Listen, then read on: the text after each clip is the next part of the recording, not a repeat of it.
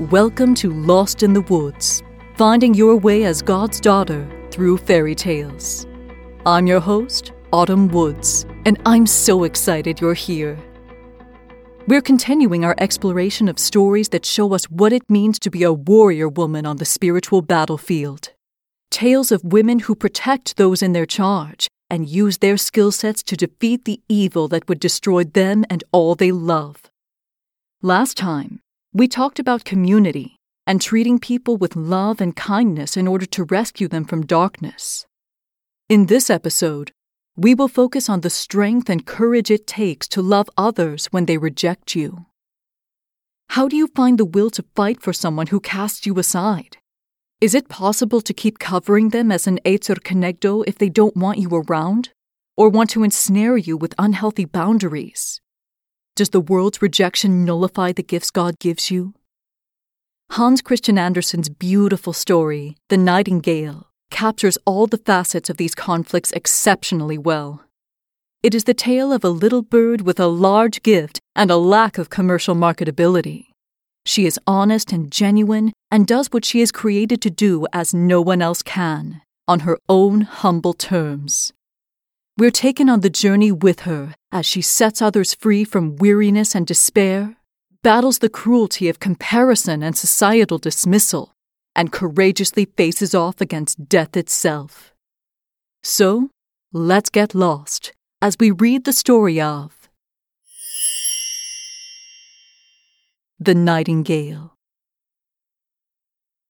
The story I am going to tell you happened in China a great many years ago so it is well to hear it now, before it is forgotten. The Chinese emperor's palace was the most beautiful in the world. It was built entirely of porcelain and very costly, but so delicate and brittle that whoever touched it was obliged to be careful. In the garden could be seen the most singular flowers with pretty silver bells tied to them, which tinkled so that everyone who passed could not help noticing the flowers. Indeed, Everything in the emperor's garden was remarkable, and it extended so far that the gardener himself did not know where it ended. Those who traveled beyond its limits knew that there was a noble forest with lofty trees sloping down to the deep blue sea, and the great ships sailed under the shadow of its branches. In one of these trees lived a nightingale who sang so beautifully that even the poor fishermen, who had so many other things to do, would stop and listen. Sometimes, when they went at night to spread their nets, they would hear her sing and say, Oh, is not that beautiful? But when they returned to their fishing, they forgot the bird until the next night. Then they would hear it again and exclaim, Oh, how beautiful is the nightingale's song! Travelers from every country in the world came to the city of the emperor, which they admired very much, as well as the palace and gardens. But when they heard the nightingale, they all declared it to be the best of all.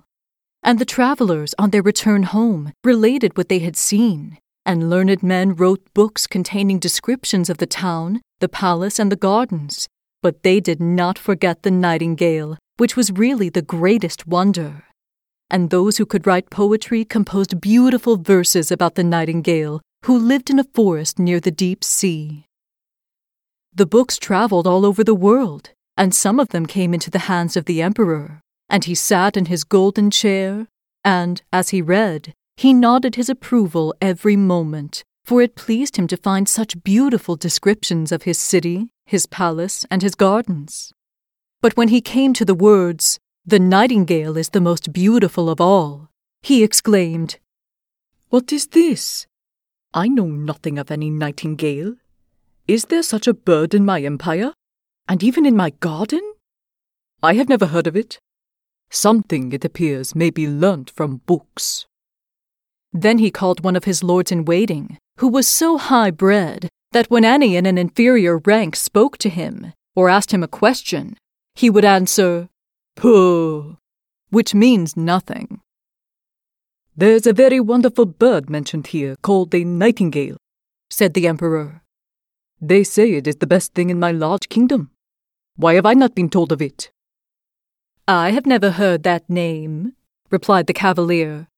she has not been presented at court. It is my pleasure that she shall appear this evening, said the Emperor. The whole world knows what I possess better than I do myself. I have never heard of her, said the Cavalier. Yet I will endeavour to find her. But where was the nightingale to be found? The nobleman went upstairs and down, through halls and passages, yet none of those whom he met had heard of the bird. So he returned to the emperor and said that it must be a fable invented by those who had written the book. Your Imperial Majesty, said he, cannot believe everything contained in books. Sometimes they are only fiction, or what is called the black art. But the book in which I have read this account, said the Emperor, was sent to me by the great and mighty Emperor of Japan, and therefore it cannot contain a falsehood. I will hear the nightingale. She must be here this evening. She has my highest favor. And if she does not come, the whole court shall be trampled upon after supper is ended. Jing Pei! cried the lord in waiting, and again he ran up and down stairs, through all the halls and corridors, and half the court ran with him, for they did not like the idea of being trampled upon. There was a great inquiry about this wonderful nightingale, whom all the world knew, but who was unknown to the court. At last they met with a poor little girl in the kitchen, who said, Oh, yes, I know the nightingale quite well. Indeed, she can sing. Every evening, I have permission to take home to my poor sick mother the scraps from the table. She lives down by the seashore, and as I come back, I feel tired, and I sit down in the wood to rest and listen to the nightingale's song. Then the tears come into my eyes, and it is just as if my mother kissed me. Little maiden, said the lord in waiting, I will obtain for you constant employment in the kitchen, and you shall have permission to see the Emperor dine, if you will lead us to this nightingale, for she is invited this evening to the palace. So she went into the wood where the nightingale sang, and half the court followed her. As they went along, a cow began lowing. Oh, said a young courtier, now we have found her. What wonderful power for such a small creature! I have certainly heard it before. No, that is only a cow lowing, said the little girl. We are a long way from the place yet. Then some frogs began to croak in the marsh. Beautiful, said the young courtier again. Now I hear it, tinkling like little church bells. no, those are frogs, said the little maiden. But I think we shall soon hear her now and presently the nightingale began to sing. Hark! Hark! There she is! said the girl. And there she sits, she added, pointing to a little grey bird who was perched on a bough. Is it possible? said the lord in waiting. I never imagined it would be a little, plain, simple thing like that. She has certainly changed colour at seeing so many grand people around her. Little Nightingale, cried the girl, raising her voice. Our most gracious Emperor wishes you to sing before him. With greatest pleasure, said the nightingale, and began to sing most delightfully. It sounds like tiny glass bells, said the lord in waiting. And see how her little throat works. It is surprising that we have never heard this before. She will be a great success at court. Shall I sing once more before the Emperor? asked the nightingale, who thought he was present. My excellent little nightingale, said the courtier, I have the great pleasure of inviting you to a court festival this evening, where you will gain imperial favor by your charming song. My song sounds best in the green wood, said the bird, but still she came willingly when she heard the emperor's wish. The palace was elegantly decorated for the occasion, the walls and floors of porcelain glittered in the light of a thousand lamps. Beautiful flowers, round which little bells were tied, stood in the corridors. What with the running to and fro and the draught, these bells tinkled so loudly that no one could speak to be heard. In the center of the great hall, a golden perch had been fixed for the nightingale to sit on. The whole court was present, and the little kitchen maid had received permission to stand by the door. She was not installed as a real court cook. All were in full dress, and every eye was turned to the little grey bird when the Emperor nodded to her to begin. The nightingale sang so sweetly that the tears came into the Emperor's eyes and then rolled down his cheeks as her song became still more touching and went to everyone's heart. The Emperor was so delighted that he declared the nightingale should have his golden slipper to wear round her neck. But she declined the honor with thanks. She had been sufficiently rewarded already. I have seen tears in an emperor's eyes, she said. That is my richest reward. An emperor's tears have wonderful power and are quite sufficient honor for me. And then she sang again, more enchantingly than ever. That singing is a lovely gift, said the ladies of the court to each other. And then they took water in their mouths to make them utter the gurgling sounds of the nightingale when they spoke to anyone, so that they might fancy themselves nightingales. And the footmen and chambermaids also expressed their satisfaction, which is saying a great deal, for they are very difficult to please. In fact, the nightingale's visit was most successful. She was now to remain at court, to have her own cage, with liberty to go out twice a day and once during the night. Twelve servants were appointed to attend her on these occasions, who each held her by a silken string fastened to her leg. There was certainly not much pleasure in this kind of flying. The whole city spoke of the wonderful bird, and when two people met, one said, Nighting, and the other said, Gale, and they understood what was meant, for nothing else was talked of. Eleven peddlers' children were named after her, but not one of them could sing a note. One day, the emperor received a large packet on which was written, The Nightingale. Here is no doubt a new book about our celebrated bird, said the emperor.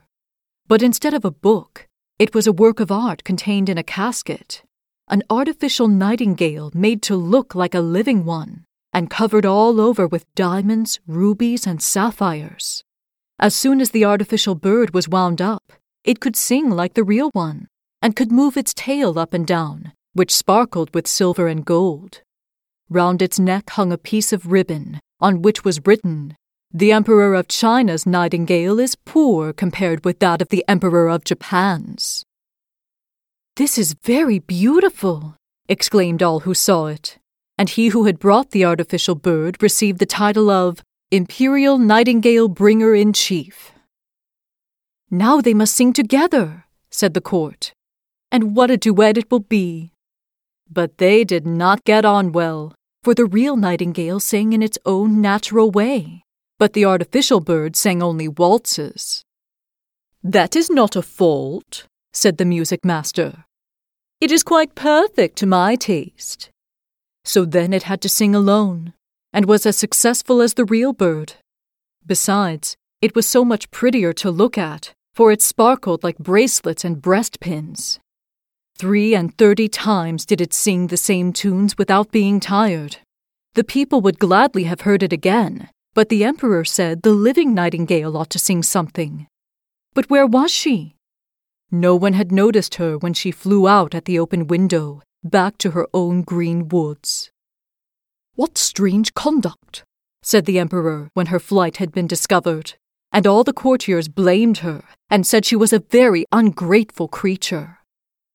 But we have the best bird after all, said one, and then they would have the bird sing again, although it was the thirty fourth time they had listened to the same piece, and even then they had not learnt it, for it was rather difficult. But the music master praised the bird in the highest degree, and even asserted that it was better than a real nightingale, not only in its dress and beautiful diamonds, but also in its musical power. For you must perceive, my chief lord and emperor, that with a real nightingale we can never tell what is going to be sung. But with this bird, everything is settled. It can be opened and explained so that people may understand how the waltzes are formed and why one note follows upon another. This is exactly what we think, they all replied. And then the music master received permission to exhibit the bird to the people on the following Sunday, and the emperor commanded that they should be present to hear it sing. When they heard it, they were like people intoxicated.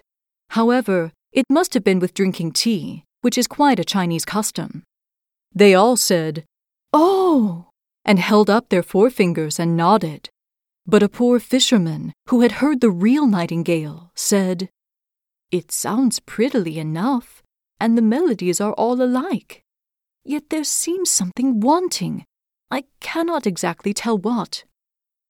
And after this, the real nightingale was banished from the empire, and the artificial bird placed on a silk cushion close to the emperor's bed.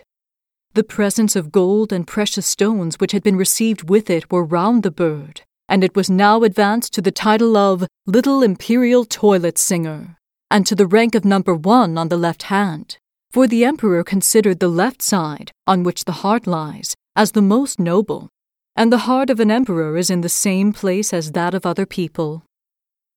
The music master wrote a work in 25 volumes about the artificial bird, which was very learned and very long, and full of the most difficult Chinese words. Yet all the people said they had read it and understood it, for fear of being thought stupid and having their bodies trampled upon.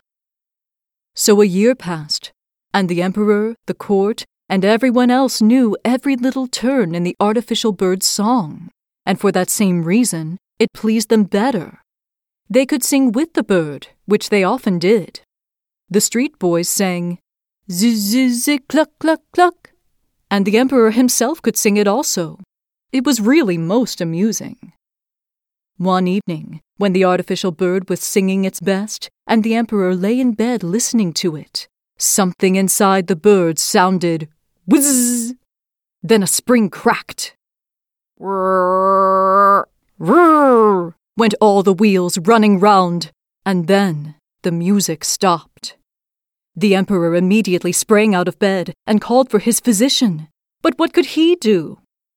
Then they sent for a watchmaker, and, after a great deal of talking and examination, the bird was put into something like order. But he said that it must be used very carefully, as the barrels were worn, and it would be impossible to put in new ones without injuring the music. Now there was a great sorrow, as the bird could only be allowed to play once a year, and even that was dangerous for the works inside it. Then the music master made a little speech full of hard words and declared that the bird was as good as ever. And of course, no one contradicted him. Five years passed, and then a real grief came upon the land. The people were really fond of their emperor, and he now lay so ill that he was not expected to live. Already, a new emperor had been chosen, and the people who stood in the street asked the lord in waiting how the old emperor was. But he only said, Poh, and shook his head. Cold and pale lay the emperor in his royal bed. The whole court thought he was dead, and everyone ran away to pay homage to his successor. The chamberlains went out to have a talk on the matter, and the ladies' maids invited company to take coffee. Cloth had been laid down on the halls and passages so that not a footstep should be heard, and all was silent and still. But the emperor was not yet dead, although he lay white and stiff on his gorgeous bed with the long velvet curtains and heavy gold tassels. A window stood open, and the moon shone in upon the emperor and the artificial bird. The poor emperor, finding he could scarcely breathe with a strange weight on his chest, opened his eyes, and saw death sitting there. He had put on the emperor's golden crown, and held in one hand his sword of state, and in the other his beautiful banner. All around the bed, and peeping through the long velvet curtains, were a number of strange heads, some very ugly, and others lovely and gentle looking. These were the emperor's good and bad deeds, which stared him in the face now death sat at his heart. Do you remember this? Do you recollect that? They asked one after another, thus bringing to his remembrance circumstances that made the perspiration stand on his brow. I know nothing about it, said the Emperor. Music! Music! he cried. The lads drum, that I may not hear what they say. But they still went on, and death nodding to all they said. Music! Music! shouted the Emperor. You, little precious golden bird, sing, pray sing. I have given you gold and costly presents. I have even hung my golden slipper round your neck. Sing, sing! But the bird remained silent. There was no one to wind it up, and therefore it could not sing a note. Death continued to stare at the Emperor with his cold, hollow eyes, and the room was fearfully still. Suddenly, there came through the open window the sound of sweet music. Outside, on the bough of a tree, sat the living nightingale. She had heard of the Emperor's illness, and was therefore come to sing to him of hope and trust. And as she sung, the shadows grew paler and paler. The blood in the Emperor's veins flowed more rapidly and gave life to his weak limbs, and even Death himself listened and said, Go on, little nightingale. Go on. Then will you give me the beautiful golden sword and that rich banner? And will you give me the Emperor's crown? said the bird. So Death gave up each of these treasures for a song, and the nightingale continued her singing. She sung of the quiet churchyard where the white roses grow, where the elder tree wafts its perfume on the breeze, and the fresh sweet grass is moistened by the mourner's tears. Then Death longed to go and see his garden, and floated out through the window in the form of a cold white mist. Thanks, Thanks, you heavenly little bird. I know you well. I banished you from my kingdom once. And yet you have charmed away the evil faces from my bed, and banished death from my heart with your sweet song. How can I reward you? You have already rewarded me, said the nightingale. I shall never forget that I drew tears from your eyes the first time I sang to you. These are the jewels that rejoice a singer's heart. But now sleep, and grow strong and well again. I will sing to you again. And as she sung, the Emperor fell into a sweet sleep, and how mild and refreshing that slumber was. When he awoke, strengthened and restored, the sun shone brightly through the window. But not one of his servants had returned. They all believed he was dead. Only the nightingale still sat beside him and sang. You must always remain with me, said the Emperor. You shall only sing when it pleases you, and I will break the artificial bird into a thousand pieces. No, do not do that, replied the nightingale. The bird did very well as long as it could. Keep it here still. I cannot live in the palace and build my nest, but let me come when I like. I will sit on a bough outside your window in the evening and sing to you so that you may be happy and have thoughts full of joy. I will sing to you of those who are happy and those who suffer, of the good and the evil who are hidden around you. The little singing bird flies far from you and your court to the home of the fisherman and the peasant's cot. I love your heart better than your crown, and yet something holy lingers round that also. I will come. I will sing to you. But you must promise me one thing. Everything, said the Emperor, who, having dressed himself in his imperial robes, stood with the hand that held the heavy golden sword pressed to his heart. I only ask one thing, she replied. Let no one know that you have a little bird who tells you everything. It will be best to conceal it. So saying, the nightingale flew away. The servants now came in to look after the dead emperor, when lo, there he stood, and, to their astonishment, said, Good morning. The end. Hands down, this is one of my favorite Andersen stories. The ending is not truly sad. The nightingale is wise enough to know that she is not meant to sit obediently on a pedestal and perform on command. Her freedom is found in simple, quiet living, so that she may listen to what goes on in the stillness and exercise her giftings as a guardian of the heart effectively and beautifully. Don't wander away from the campfire. We're about to shed some light on the incredible treasure hidden in this story after a brief message. Are you searching for your dream home? Maybe you're a first time homebuyer, or it's been a while since your last house hunt. It'd be nice to have someone knowledgeable who can help you navigate the unfamiliar waters of today's housing market. Realtor Jenny Offenhauser with Coldwell Banker Realty is an excellent guide. Warm, friendly, and a brilliant researcher, Jenny puts her clients first and works with you to make your home buying journey as smooth as possible matching you with properties that fit your budget and criteria.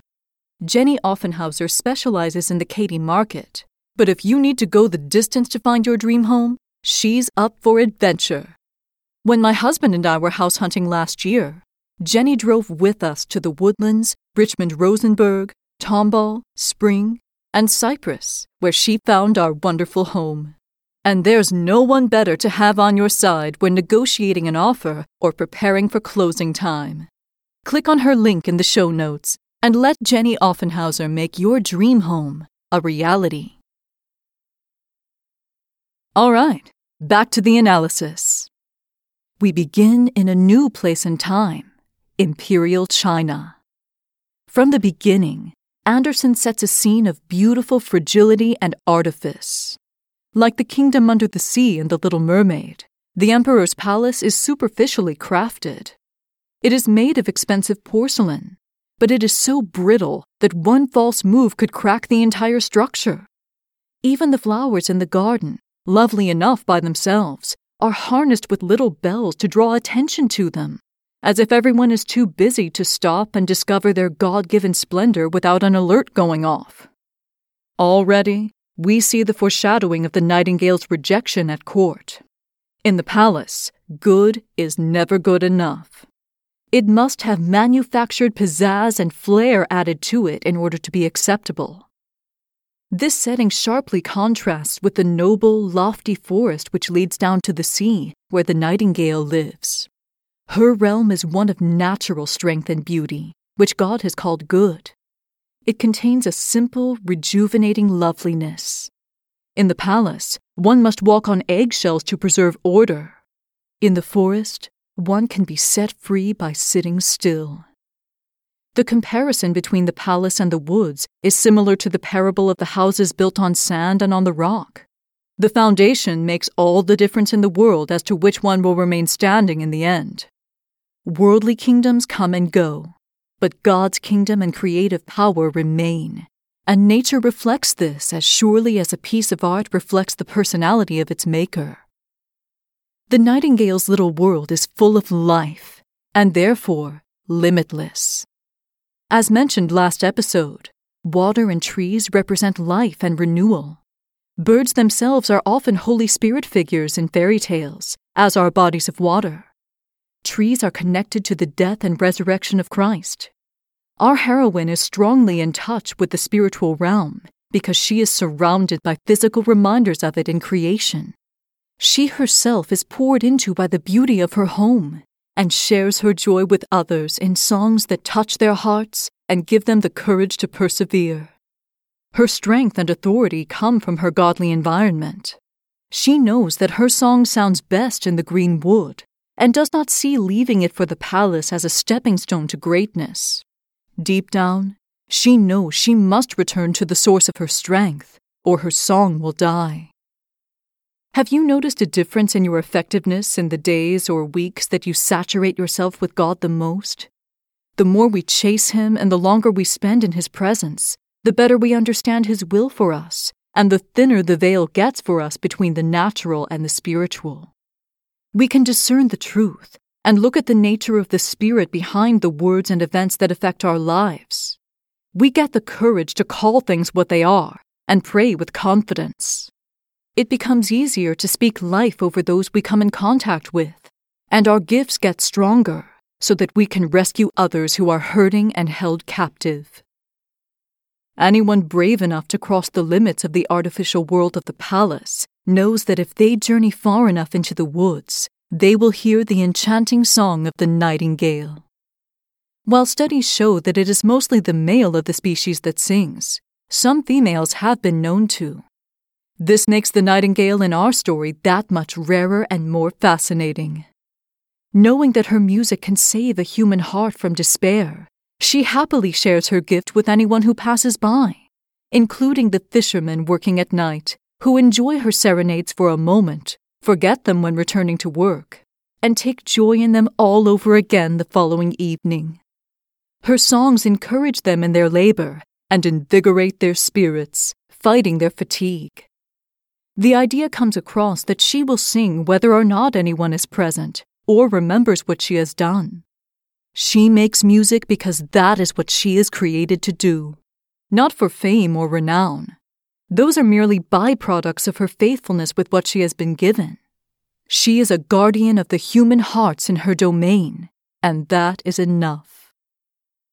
Travelers who come to the Emperor's lands easily discern that the nightingale's sweet song is lovelier than the porcelain palace and vast but walled in garden.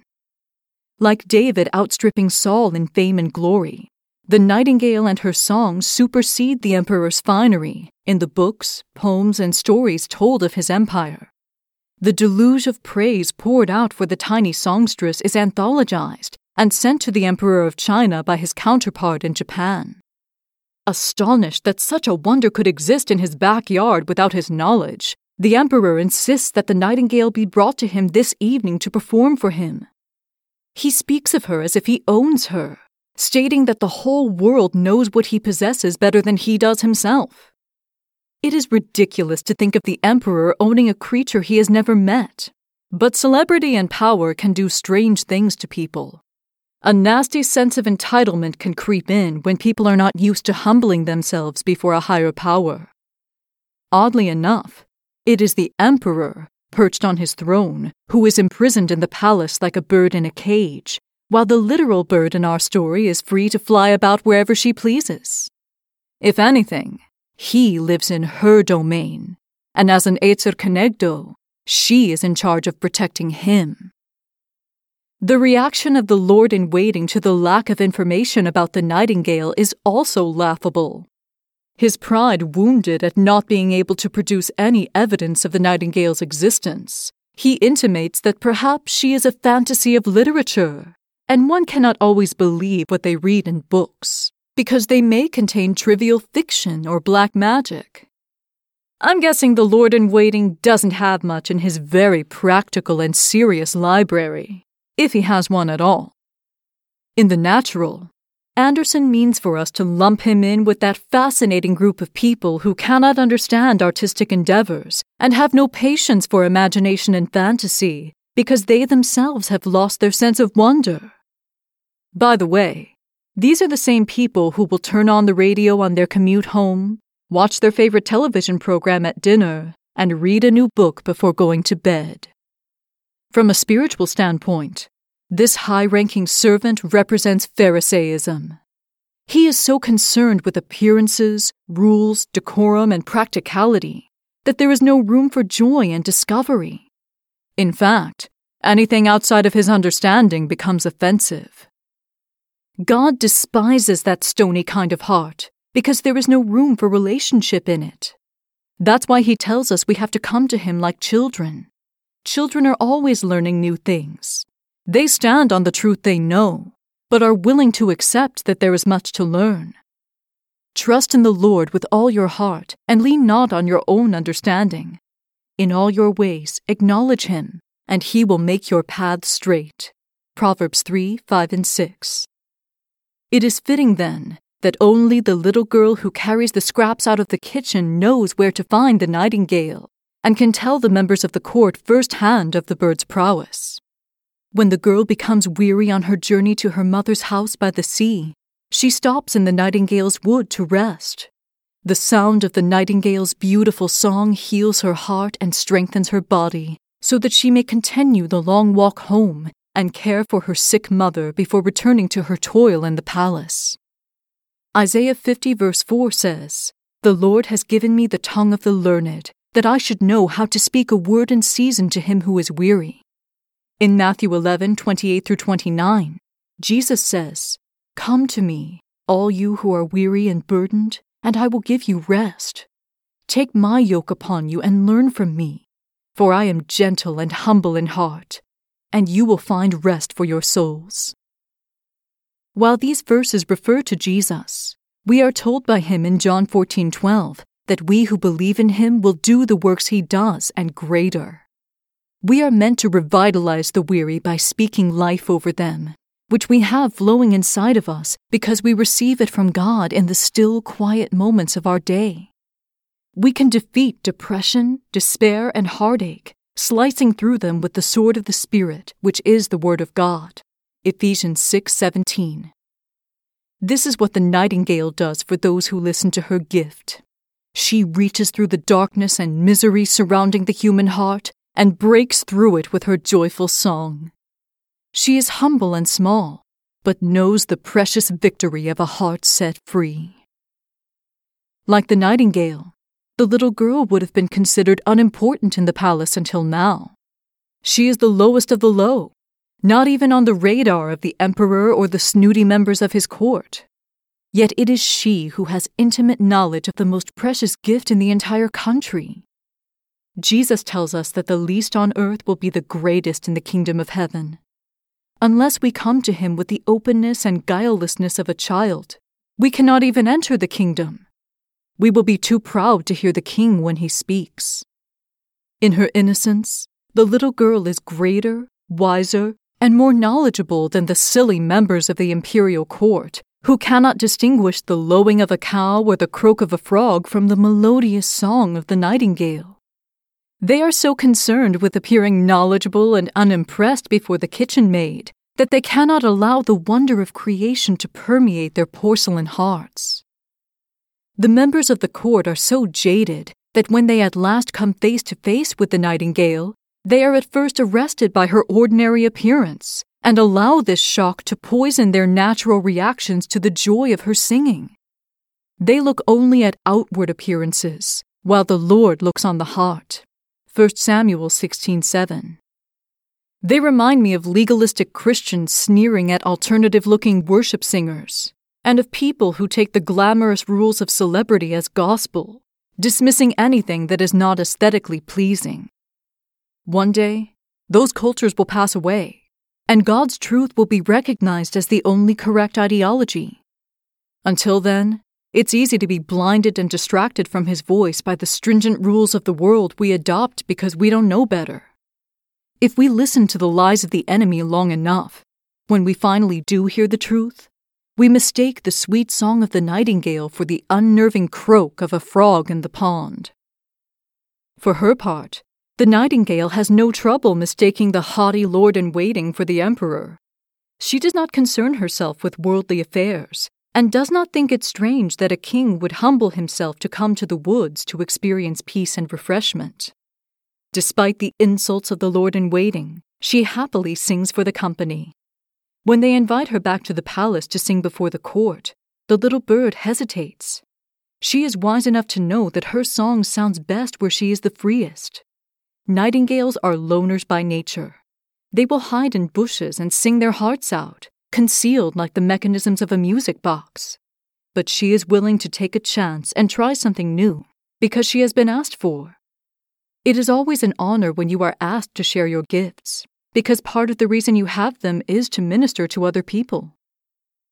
When we return to the palace with the nightingale and the courtiers, we are reminded of those ominous bells tied to the flowers as we pass through the elaborate garden to the great hall. In fact, the noise of manufactured beauty is so loud that people cannot talk over it. But nightingales have the ability to project boisterously over background noise. Undeterred, she takes her place near the emperor and opens her mouth. The purity of her song drowns out the cacophony and pierces the hearts of everyone present. Anything we do for the glory of God changes the atmosphere around us, but praise and worship alters it radically. It is one of our greatest weapons because it focuses our attention on God and His mighty works. It requires us to shift our concentration from our problems and despair and come into the presence of the one being who is greater than anything we could ever face.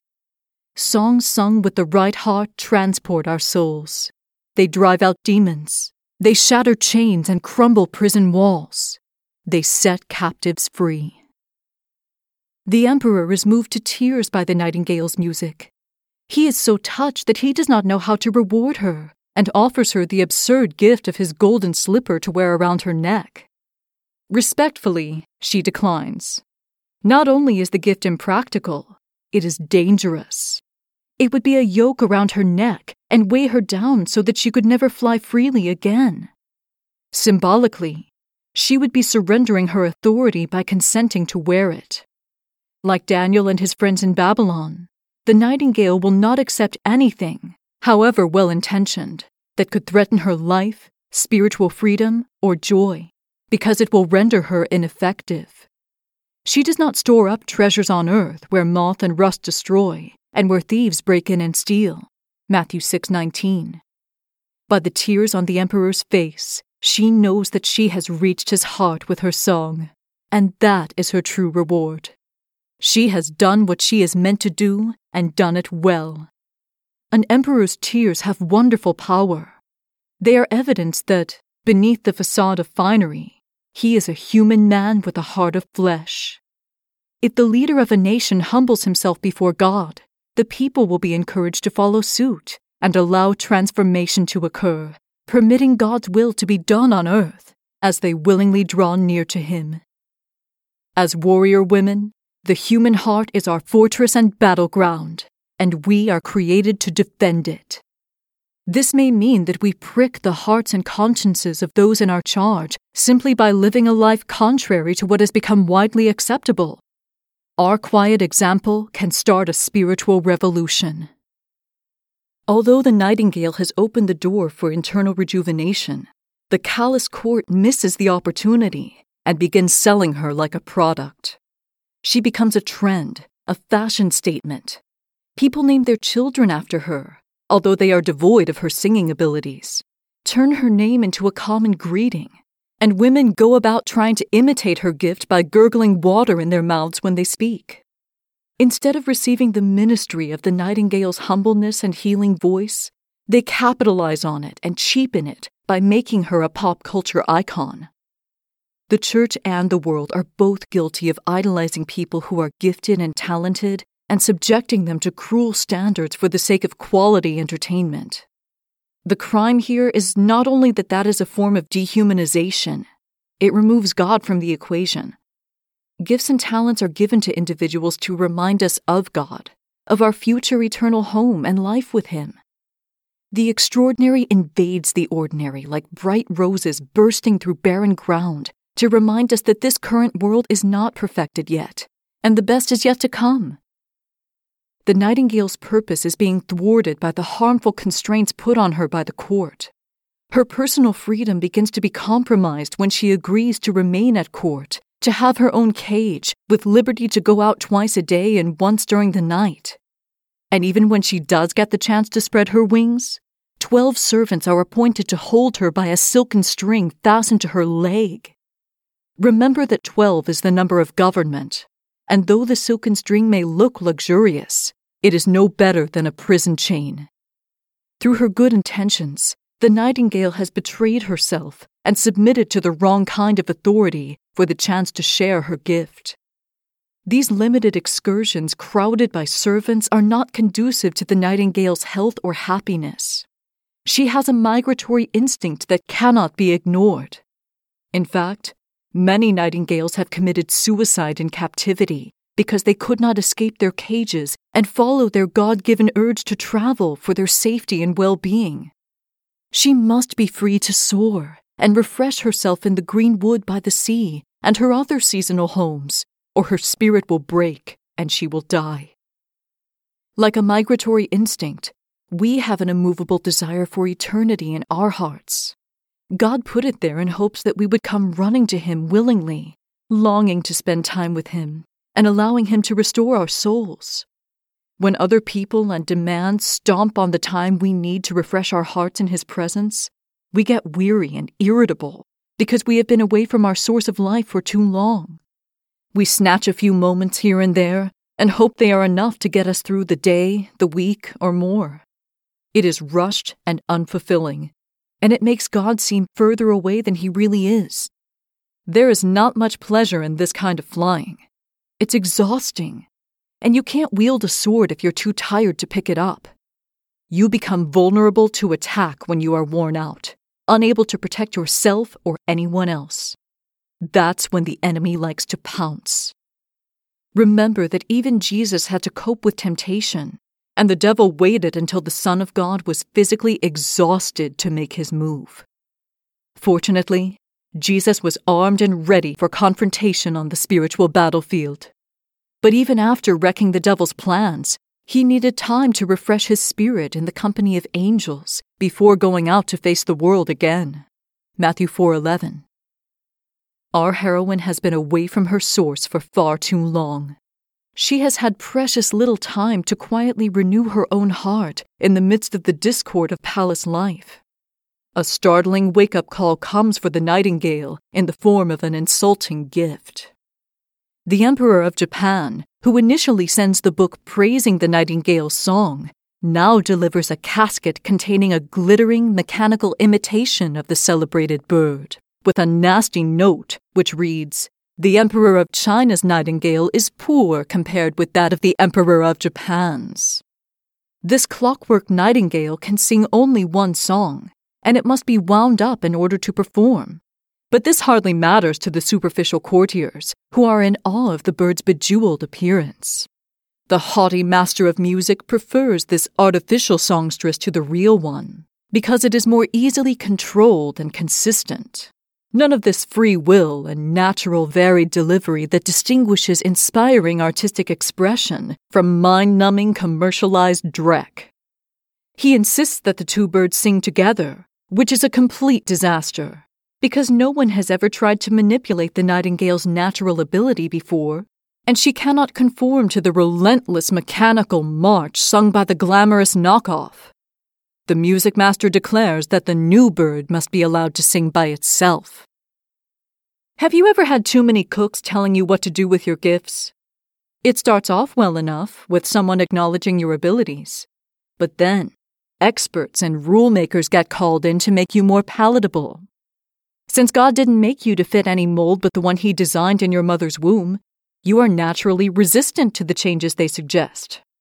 You agree to this and that to be amicable, but your freedom is being chipped away like the edges of an ice float until the day comes when you are standing on a two by two foot block of ice bobbing in the water and they insist on taking one more inch. Then you snap. It's snap, take back your authority, and paddle your little ice cube to the shore, or give in and drown. I'm not just referring to the entertainment industry. This happens in ministries, churches, families, and careers everywhere. It is one thing to quickly agree with someone for the sake of harmony.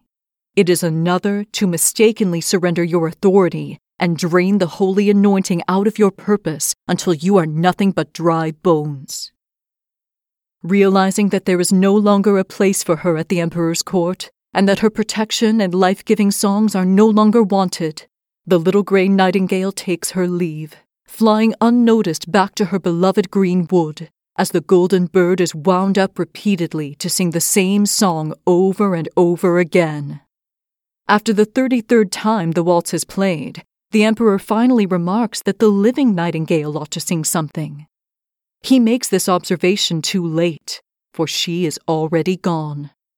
The cattle minded courtiers viciously assert that she is a very ungrateful creature, and turn their hearts wholly to this graven image of artificial beauty. This terrible scene is not unlike what happens in Thumbelina with the Maybugs. Thumbelina is described as being very beautiful throughout the story, she does not transform into a beast simply because of the vicious comments made about her appearance by the Lady Maybugs, but she is wounded inside. Although her feathers are brown and gray, the nightingale has a beautiful voice, strong enough to shatter the stone walls around a human heart. It is her natural, divinely appointed gift, and it cannot be taken away by the arrival of the beautiful new bird or the disdain of the court. But the rejection still hurts. It is unreasonable to stay where you are not wanted, and if she had not left, the nightingale would have sunk into the despair from which she fights to save others. Extricating herself from the palace and going home to heal is the best choice she could have made. Before sending them out to minister, Jesus told his disciples, And whoever will not receive you, when you go out of that city, shake off the very dust from your feet as a testimony against them. Luke 9 5. The reason we are to shake the dust off of our feet is that when the spirit of rejection clings to us, it prevents us from being effective at the next available opportunity. It's hard to be kind and selfless and protect other people when you're still choking to death on the ashes of ruin. Take it from someone who's still scraping grit from between her toes. The nightingale has not lost her gift, but it has been rejected in spite of her best efforts. So, she brushes the glittering porcelain dust from her feet and takes off. There are many people who are given different varieties of the same gifts and talents. Each of us is equipped uniquely because not everyone likes the same things or receives the same way. It speaks of the limitlessness of God that He continues to create people with such fascinating variances on even the most basic traits. We are designed by God to thrive and succeed and glorify Him in the environment He sets us in, using the gifts and talents He has given us. The body is made of many parts, and no part should despise another or discount itself as less important, according to 1 Corinthians 12. Verse 22 tells us that the parts of the body that seem to be weaker are indispensable.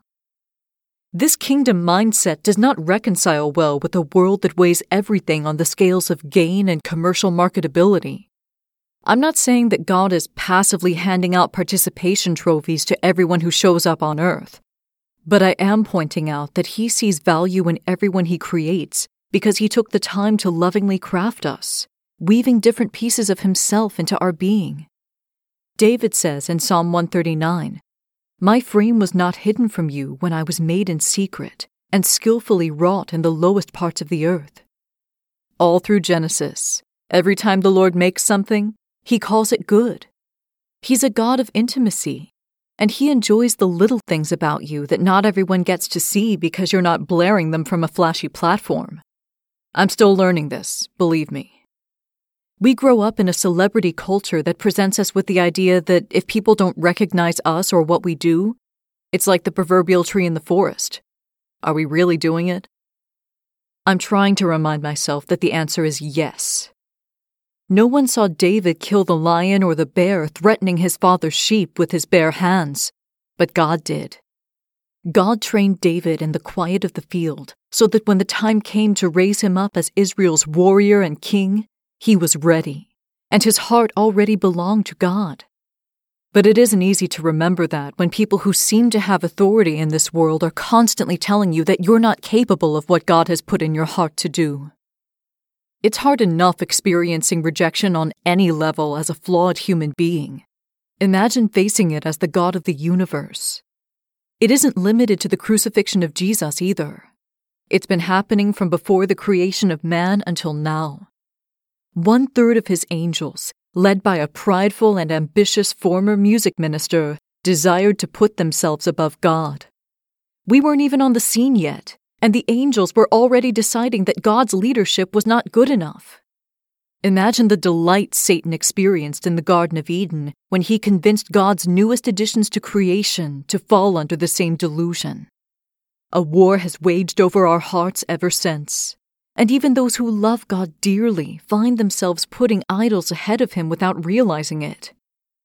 I can't help comparing the golden nightingale to the golden calf of Exodus. Israel had gotten a taste of life and protection from the great I Am, but they grew impatient and complacent and turned back to the dead gods of Egypt, which God had already shown to be powerless. Notice that the artificial bird arrives in a casket while we know that caskets can be small boxes containing treasure and jewels, the first thing that comes to my mind when I hear that word is a coffin. The golden bird arrives in a box of death, while our heroine is referred to by the emperor as the living nightingale. The people of China are presented with life and death. This is bigger than technology versus nature. This is a physicalization of the central choice each of us is given. In Deuteronomy 30:19, God explains to Israel, I have set before you life and death, blessing and cursing. Therefore, choose life, that both you and your descendants may live. Earlier in the passage, he makes it clear that if the people turn their hearts away from him, giving themselves over to idols, they are removing themselves from the protection of the living God and inviting death to cut them off from Him and His best plans for them. He won't force Himself on us. If we choose to chase after everything but Him, the Lord will graciously step back and let us experience life without Him, since we seem to want it so badly. It never ends well, unless we wholeheartedly choose to come back to Him. At first, everyone says good riddance to the true nightingale and praises the new bird. Its high priest, the master of music, extols the golden bird for being constant and easy to understand, complaining that with the living nightingale, we can never tell what is going to be sung. This is the same attitude held by the Lord in waiting when he first hears of the songbird's existence. The people like what they can limit and understand. Anything unknown frightens and offends them. They are closed off to the joy of discovery, and the wild wonder that comes from a childlike willingness to experience more. This is why many people couldn't stand Jesus. He was life, wild, free, and uncaged. No one could tame him or make him behave according to the bonds of religion. He came to deliver people from the constraints holding them back from experiencing abundant life with the Father. The religious leaders of the day rejected him, just as the imperial court shuns the nightingale. After everyone agrees upon the suitableness of the artificial bird, the emperor orders it to be displayed before the people that Sunday. When they hear it, they are like people intoxicated, completely enthralled with the bejeweled pretender, except for one poor fisherman who has had the privilege of hearing the real nightingale. He acknowledges the technical proficiency of the bird's song, but declares that there is something wanting. What is wanting is the valiant heart of the nightingale powering the song. The waltz is pretty enough, but no better than ear candy. It cannot nourish the heart and restore the soul. Stubbornly refusing to admit this truth, the emperor banishes the true nightingale from the empire and sets the false one among jewels on a silk cushion by his bed. The decree is ludicrous. The emperor cannot prevent the nightingale from coming and going throughout the land because he never leaves his gilded cage. Those who are farther removed from the court still love and respect the nightingale and would never turn her in anyway. This edict is a lie to keep the emperor's ego from being bruised. Deceit and hypocrisy abound in the empire without the nightingale's guardianship. The master of music writes a 25 volume defense of the artificial bird, which is pompous and frightfully boring. And everyone pretends to have read it and understood it for fear of being thought stupid and trampled underfoot. This is a common Andersenian motif hypocrisy versus innocent honesty. Once again, we find the courtiers treading carefully about the palace, pretending that complacency is revitalizing and does not lead to death but they are in for a rude awakening. One day, the artificial bird breaks down from overuse. In his ignorance, the emperor summons his physician to treat it, but doctors are meant to treat the living, not the dead. A watchmaker arrives and does his best to mend the device's inner workings, but warns that the gears are so tired out that the emperor must be careful when using it. Sorrow seeps into the hearts of the people. Eventually, the bird can only be wound up once a year, and even that is risky. Proud to a fault, the music master insists that the broken down bird is as good as ever, and of course, no one contradicts him. We are not so different when it comes to our comforts and vices that we run to instead of turning to God for help. The longer we curl up with these things, the harder it is for us to see that they are speeding up our destruction. Five years after the bird's breakdown, a profound grief takes hold of the emperor, sickening him to the point of death. All the people mourn for him and inquire about him, but receive only the disdain of the lord in waiting as a response. Everyone outside the palace walls hopes for his recovery, while inside the imperial grounds, the servants and courtiers behave as though the emperor has already died. They all run away to pay homage to his successor, distracting themselves with a new trend. No one comes to comfort the emperor in his final hours. He is abandoned, unprotected, and alone. At last, Death himself slinks into the emperor's bedchamber, places the imperial crown on his head, grabs hold of the sword of state and royal banner, and leaps onto the poor man's chest. The great equalizer has come, and he now holds court on the throne of the emperor's heart. Faces both kind and evil loom in the gloomy moonlit room. The emperor is surrounded by visions of the good and bad deeds he has committed over the course of his lifetime. They taunt him and prick at his conscience, working him into a fevered frenzy. Desperate for relief, he calls in vain for music to be played to drown out the whispers and accusations. Turning to the golden idol at his bedside, he pleads with it to sing for him, recalling all of the offerings he has made before it. But the artificial bird cannot answer him. Just when all seems lost, a familiar voice shatters the terrible stillness of sin and death.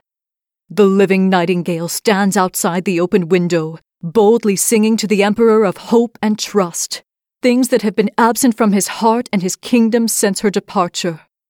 Bravely, she has overcome her own wounds and grief, and chosen to resume her post at the Emperor's side upon hearing of his illness. She recognizes that even though he cast her aside, he is still under her care, and she must battle to rescue this man's heart from death.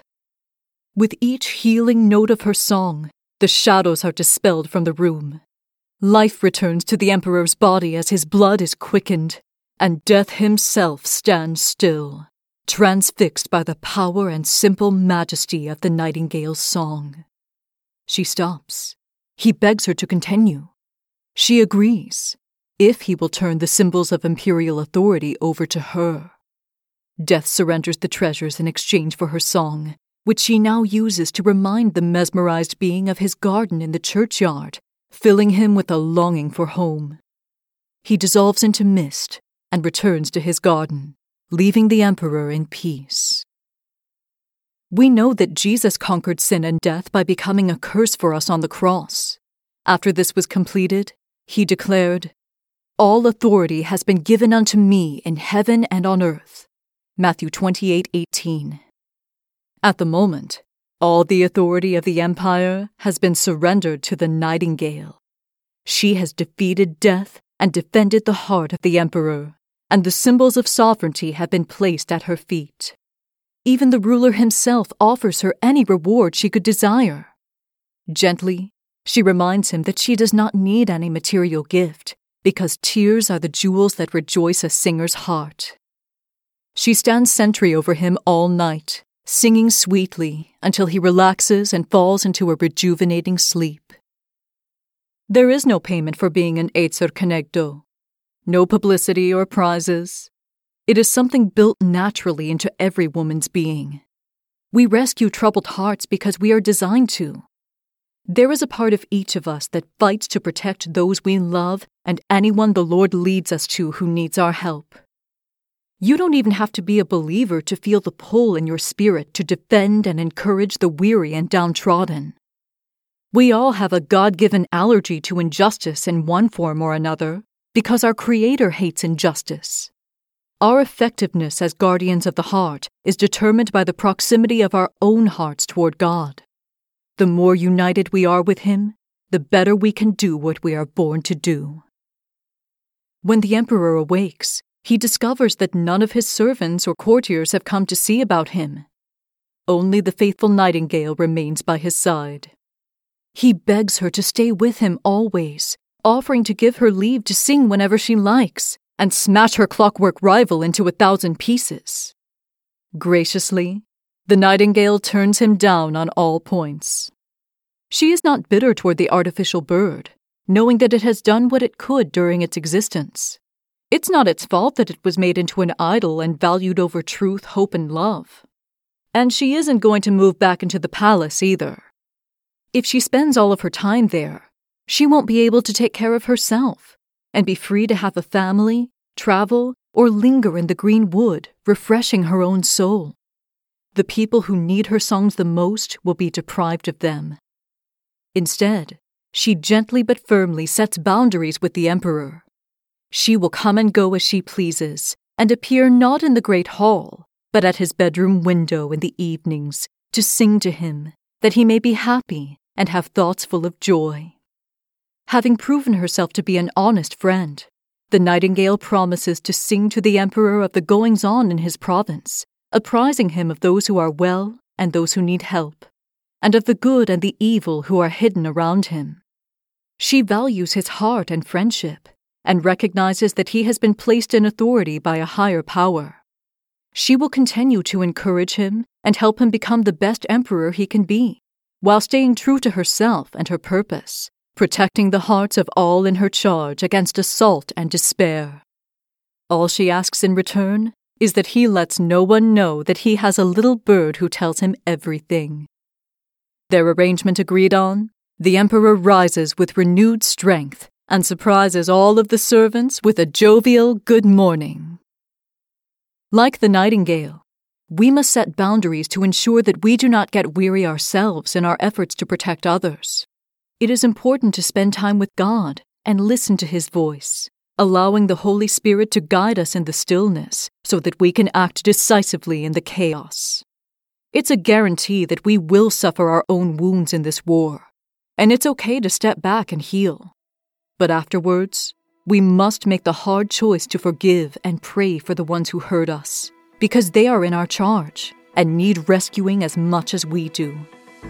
We have each been given a unique skill set by God to reach the people in our immediate spheres and beyond. And it doesn't disappear because someone rejects you. It is woven into the foundation of the woman God calls you to be. Sharpen your sword, Ezer Kenegdo, and use the tools you have to set captives free and speak God's kingdom into this earth. Thanks for stopping by. Be sure to subscribe so you never miss an episode and rate the show on your favorite podcast platform. If you'd like to see what else is going on in the fairy tale forest or support the show, check out the Lost in the Woods Buy Me a Coffee page. I'm Autumn Woods, and I can't wait to see you on the path next time you get lost in the woods.